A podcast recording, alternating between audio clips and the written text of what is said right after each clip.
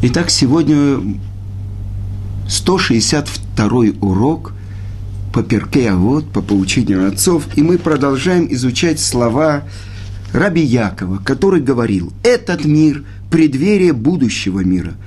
Подготовь себя в преддверии, в коридоре, чтобы войти во дворец, в будущий мир. И я приведу вам несколько примеров, то, что учит э, мудрецы движение мусар. Вы знаете, мусар – это от слова мосера, то есть вожжи.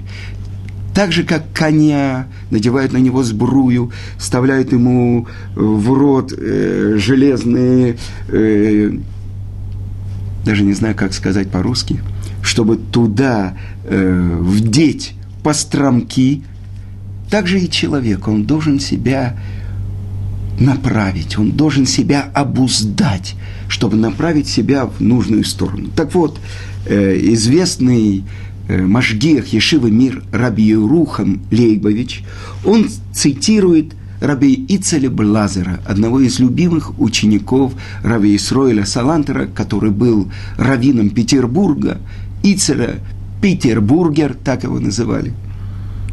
И он задает один вопрос – ну что это значит? Э, этот мир похож на коридор перед будущим миром. Подготовь себя в коридоре, чтобы войти во дворец. И что он говорит?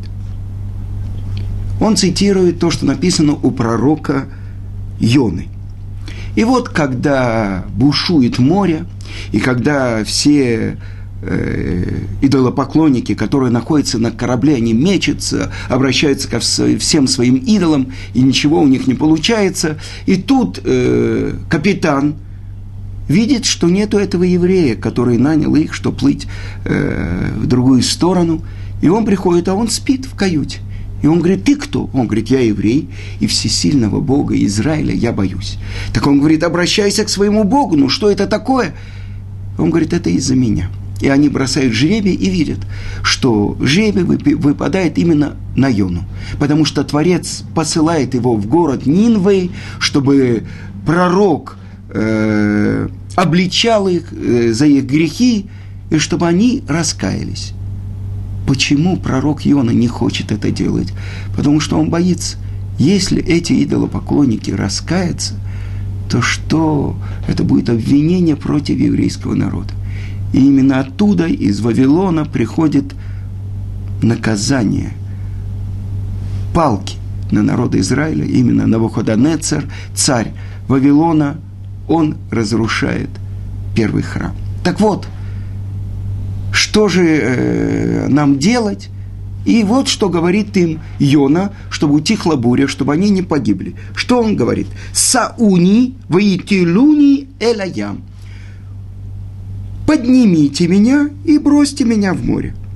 И задается вопрос, почему он сам не прыгнет в море. И что они делают? Первый раз они берут на канате, его спускают в море, и тут же утихает буря. Они его возвращают на корабль, они боятся пролить невинную кровь, тут же начинается опять буря. Но задается вопрос, почему же он сам не бросился в море? Почему он говорит – поднимите меня и бросьте в море. И он приводит ответ Рав Ицеля Блазера. И он говорит, что это мгновение жизни, еще одно мгновение жизни. Поднимите меня. Настолько дорого пророку, что он говорит, еще одно мгновение жизни представляет для меня огромную ценность. Так вот это то, что в этом мире добрые дела и раскаяние – а в будущем мире этого нет. И теперь я хочу вам показать одну вещь. А, я хочу, чтобы этот урок был для выздоровления еврейского мальчика. Это сын наших хороших друзей, ученика Ешивы Турат Хаим и женщины, которая училась в московской э, учебном заведении для девушек Марасейки.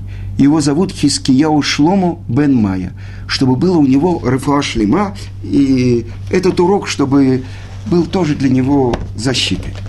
сказано, что приводит такую э, историю, что одна женщина прибежала к величайшему мудрецу Тазу, одному из комментаторов Шулхана Руха, и сказала, мой сын болен, мой сын болен. Он сказал, ну что ты ко мне обращаешься, я что, врач? Она говорит, я не к тебе обращаюсь, а я обращаюсь за заслуги твоей Торы.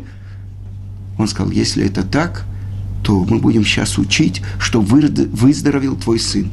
И когда она вернулась домой, сын ее выздоровел. Это сила Торы. Так вот, давайте посмотрим то, что я хотел вам сегодня показать по поводу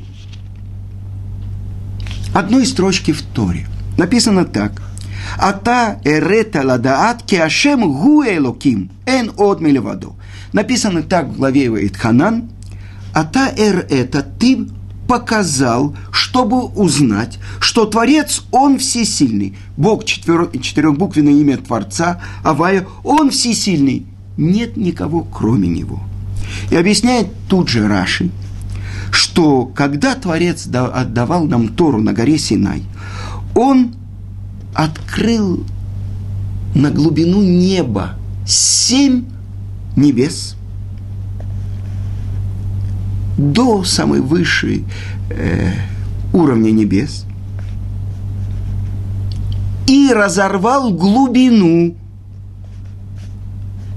И показал, что нет никого, кроме него. Итак, мы должны знать, потому что ты увидел. Так это то, что еврейский народ увидел там. И объясняет это Рависроэль Салантер, э, извините, это объясняет э, Хидуше Арим. Хидуше Арим. Э, на самом деле, что мы говорим? То, что наши мудрецы учат, что этот мир сотворен буквой Хей, а будущий мир сотворен буквой Юд. Кибека Ашем Цур Оламим. Этим именем Юд Кей Творец творил миры. Оламим – так вот, объясняет Хидуше Арим, что значит «олам». Корень слова «элем» – скрытие. Понятно, этот мир скрывает Творца. И сказано, что десятью речениями сотворил Творец этот мир. Что это значит? Это было скрытие за скрытием. И он сказал, довольно. Достаточно этого мира, чтобы скрыть того, кто его сотворил, и чтобы был выбор у человека. Почему Творец скрывает себя? Потому что если бы для нас все было ясно, открыто, кто бы мог в чем-то хотя бы нарушить его волю? А так скрыто, и поэтому человек в этом мире, который называется мир служения, мир работы, должен исполнить свое назначение, и тогда он получает плату в мире будущем. Это то, что написано здесь, и так объясняет Хидуше Арим, то, что объяснил Раши, показал семь уровней небес. То есть здесь это скрыто, место этого мира Нисайон, испытание, благодаря преодолению испытания, исполнению работы, человек получает плату в будущем мире. Хорошо. А то, что сказано то, что он открыл глубины и показал, что нет никого кроме него. Что такое глубины? Это то, что ниже нашего мира. То есть все силы нечистоты, которые существуют в мире и которые, как сказано в наших святых книгах, «Зеки нагидзе барай локим», одно в соответствии с другим сотворил Творец, если есть десятиэтажное здание, то внутри него должен быть десятиэтажный фундамент.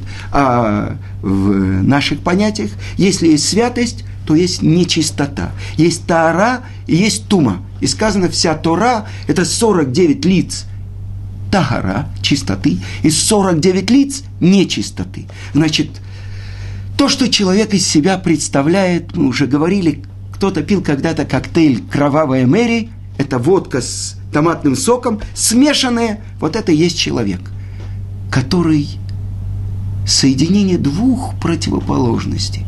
С одной стороны, душа, которая взята из-под престола славы Творца, которую Творец вдунул в ноздри. С другой стороны, материальное тело, взятое, взятое из всех, сотворенное из всех прахов земли, в котором все намешано, все связано с материальностью. И здесь повод для дурного начала, который называется в Талмуде у Ецарара, у Сатан, у Малаха Мавит. Он дурное начало, он ангел Сатан, сбивающий с пути, он ангел смерти. Он сбивает человека с пути, поднимается на небо, доносит на него, получает право, спускается и забирает душу. Итак, испытание – это то, что ниже глубины. Это то, что показал Творец. Так же, как на семь уровней небес, так и в глубину нет никого, кроме Него. С другой стороны, мы поняли, что значит элем, скрытие Творца в этом мире, что была свобода выбора. А что же это значит скрытие? Элем, олам аба, мир приходящий, скрытие в будущем – и это то, что объясняют наши святые книги. Это Равгидельяу Шор. Он объясняет, что за плата. Мы сказали, что будущий мир – это плата. В этом мире делай работу, а в будущем получай плату. Так что же это такое? Сказано так, э, говорил Равьяков – лучше один час раскаяния и добрых дел в этом мире, чем целая жизнь как бы в покое, не в наслаждение в покое в будущем мире. С другой стороны, лучше один час душевного покоя в будущем мире, чем целая жизнь в этом мире. Так вот, что же за плата? Какую плату получает человек в будущем мире? И объясняет он, что плата – это постижение Творца. Сказано, в будущем мире нет еды, нет питья, нет дел, а что праведники сидят, и короны на их головах, и они получают наслаждение от лучей славы Творца. Так что же это значит? Постижение, то есть приближение к Творцу. Но как же мы можем понять, что корень слова этого скрытие, элем? Ведь будущий мир вечен. И это то, что открывается, что душа там переходит со ступени на ступени, от скрытия к раскрытию.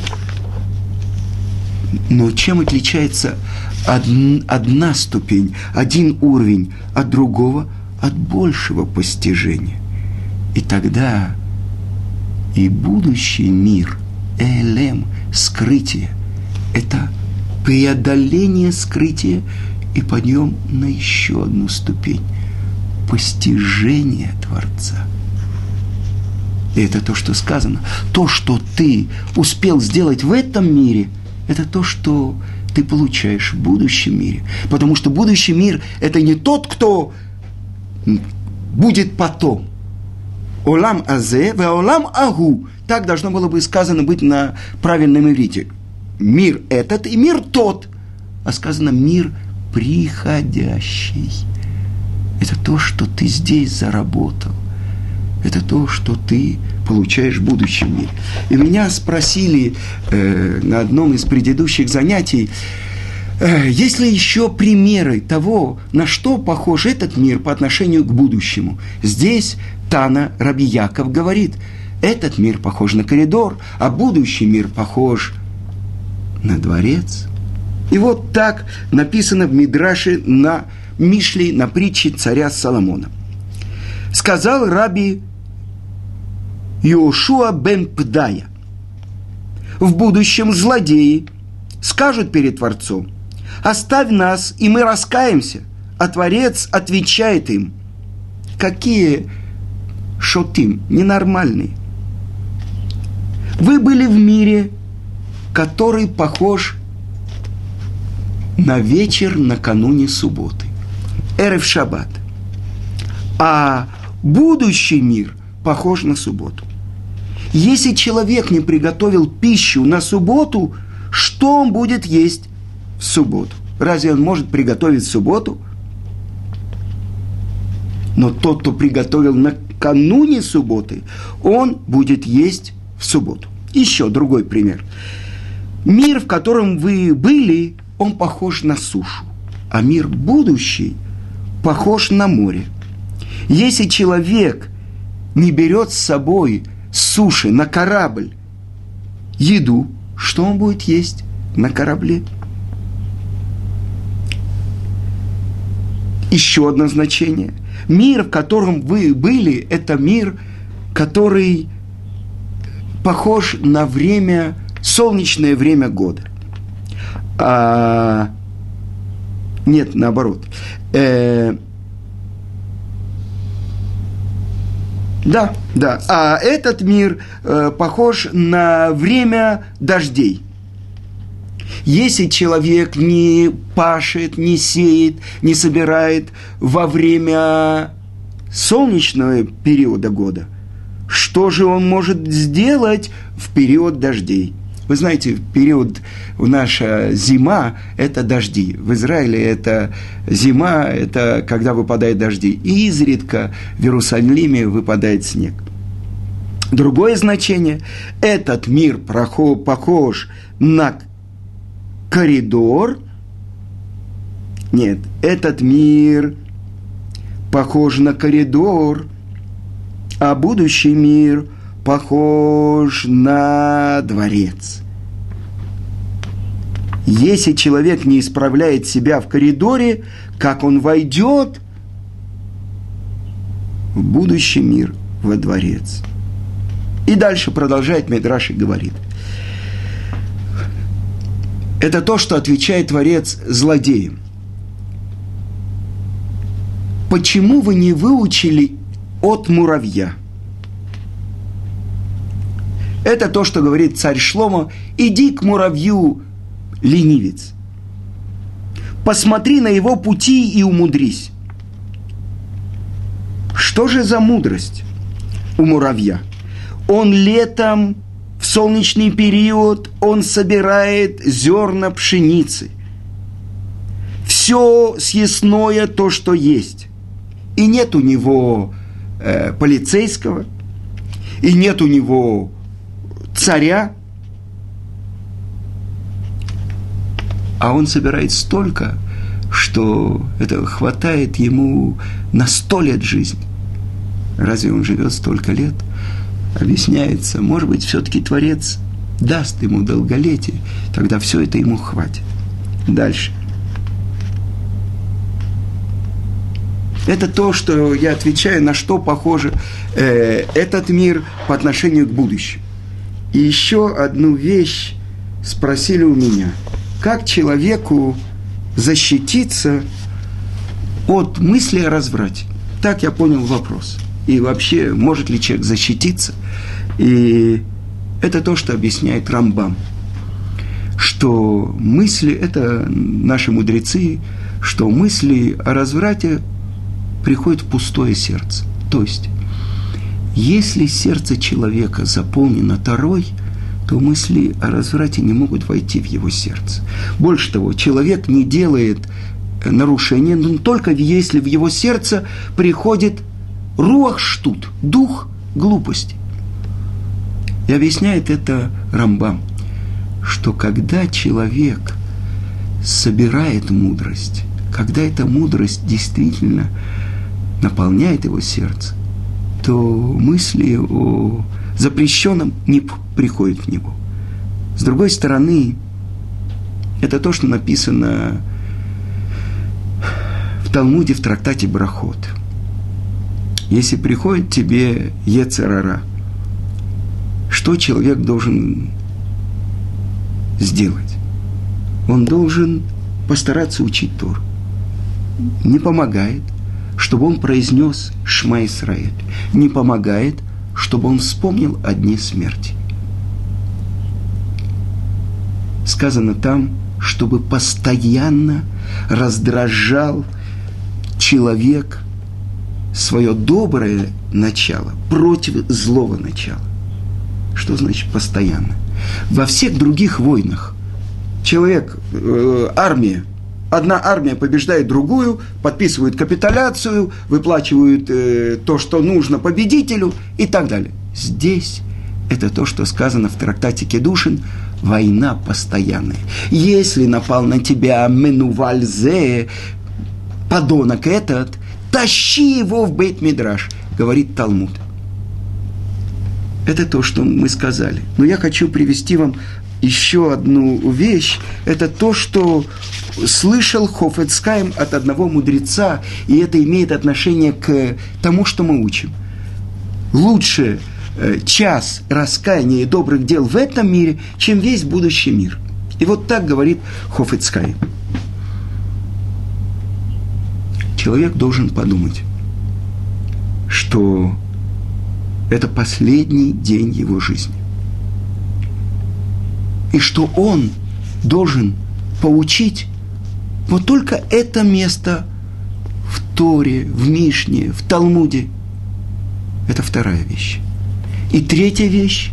Нет в мире никого, кроме него, кто учит Тору. Вы понимаете, как человек э, думает? Последний день жизни – это раскаяние. Я не знаю, сколько лет, сколько десятков месяцев или сотен дней еще человеку назначен. Это последний день, и это правда. Ведь этого дня, этого года жизни, этого меня никогда больше не будет.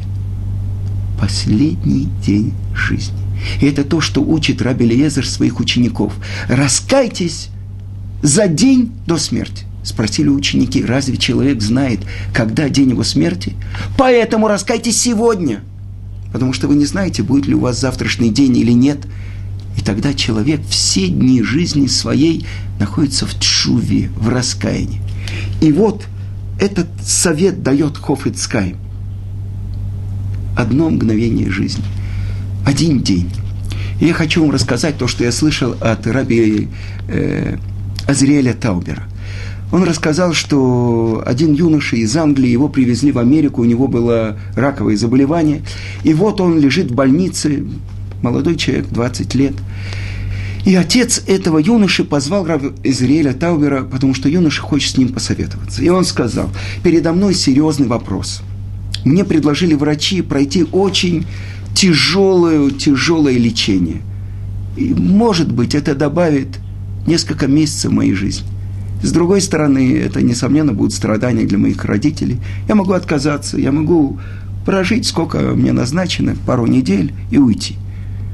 Что вы мне посоветуете? И Равазриэль ему сказал, несомненно, ты не переносишь ответственность за решение с моих плеч, на, э, с твоих плечей на мои. Я не могу за тебя принять решение. Но я могу тебе задать один вопрос. Скажи, что самое ценное перед Творцом? молодой человек сказал, Тара, еврейский народ. И Рав Израиль ему объяснил. Одна минута жизни столетнего еврея, который вот-вот уйдет, дороже Творцу, чем все заповеди всего еврейского народа. И закон говорит, что нужно нарушить все 610 из 613 заповедей, чтобы продлить на одно мгновение жизнь этого пожилого еврея. Кроме идолопоклонства, разврата и пролития крови, убийства. Это высшая ценность перед Творцом. Но что может за это мгновение сделать этот пожилой еврей? Мы не знаем. Но это то, что если нужно спасти жизнь еврея, неважно, продлить жизнь еврея. Самый большой праведник в самый святой день года, в Йом-Кипур, должен сесть в свою машину, завести мотор и отвезти его в больницу. Если он этого не сделает, он сделает нарушение. Молодой человек услышал то, что сказал Рав, и сказал, я должен подумать. Прошло несколько дней, он еще раз позвал Рава и сказал, я принял решение. Я пройду эти тяжелые э, процедуры, чтобы продлить мою жизнь, так как вы мне это объяснили. Но я попрошу, чтобы вы мне еще раз э, повторили ваш ответ, и я хочу, чтобы он был записан на магнитофонную пленку. И Рав еще раз объяснил ему то, что он сказал. Прошел месяц, прошел второй. Отец этого юноши сказал, что вы сделали с моим сыном? Он улыбается. Он живет. И прошло где-то около полугода, этот юноша умер. Но весь персонал больницы, они были поражены. Этот умирающий юноша был наполнен жизнью, он был наполнен радостью. Одно мгновение жизни в этом мире, в раскаянии и в добрых делах. Этот мир представляет возможности. В будущем мире уже невозможно ничего исправить. То, что ты подготовил накануне субботы, приготовил накануне субботы, это то, что ты будешь есть субботу. Я хочу э, рассказать еще одну историю. Все знают то, что в начале 20 века в Киеве э, проводился суд над евреем Бейлисом, его обвиняли в ритуальном убийстве. И все еврейство, все мировое еврейство следило за этим процессом, и Черная сотня готовила погромы, и от этого процесса много очень зависело. Э, я знаю, выступал там Короленко, выступал там Бехтерев. Э, с другой стороны, обвинители приводили доказательства, что евреи используют кровь христианских младенцев э, в своей маце. И, несомненно, то, что там были присяжные, и за отсутствием улик был оправдан Мендель Бейлис. Но это действительно сотрясло э, всю Россию, можно сказать, весь мир. В 20 веке говорит такие вещи. И вот один из идеологов правого движения, монархист Василий Шульгин э, – он во время гражданской войны бежал на Запад, где-то после Второй мировой войны его где-то в Европе арестовали, и вот он оказался на архипелаге ГУЛАГ, и вот он сидит в тюрьме, и это в, том же, в той же Владимирской тюрьме, в камере, э, с ним оказался бывший полицейский и один раввин из Литвы. И Э, литовская община через своих людей э, посылала посылки равину, пожилому равину, большому праведнику. И рассказывает один человек, который встретился уже э, в 90-е годы, ему уже было много лет – Э, этому Василию Шульгину, он стал писателем, и вот в Доме творчества в Голицыно под Москвой э, еврей Юрий Домбровский однажды спросил у этого э, Василия Шульгина. В свое время, в отличие от всех черносотенцев, вы выступили против дела Белиса. И ведущие писатели, Короленко выступали в защиту Бейлиса. И подсудимый был оправдан. Это происходило в 13 году. Вы что, были убеждены в его невиновности? Нет. Я был полностью убежден в виновности Бейлиса.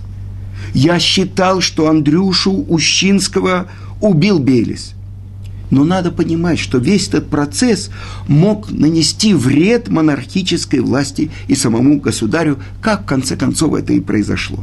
Он был во вред, а не на пользу русскому самодержавию. Скажите, вы и сейчас думаете, что Белес был виновен? Нет. Сейчас я убежден в его невиновности. А как же это произошло? Видите ли, я рассуждал так – ортодоксальная иудейская религия действительно не знает ритуальных убийств. В этом эксперимент, эксперты, привлеченные Киевским судом, действительно были правы.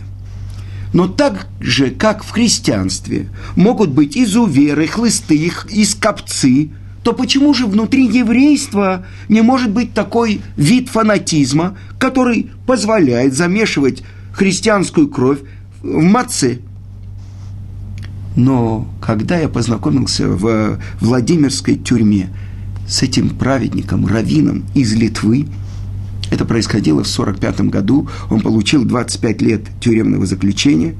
Так вот, этому старику посылала еду его э, ученики. А время было очень голодное. Все голодали. И вот этот раввин начал подкармливать меня и полицая, на руках у которого была кровь евреев. Я спросил как-то у него, что бы сказали ваши ученики, если бы узнали, кому вы помогаете выжить? И этот раввин мне сказал, прежде чем сделать это, я целую ночь молился. Я просил у Бога совета, как мне поступить. И я получил свой ответ. Голодного накорми. Этот человек был фанатиком своей веры. Так если его фанатизм допускает такое, разве это может согласоваться с ритуальным убийством? Бейлис не был убийцей.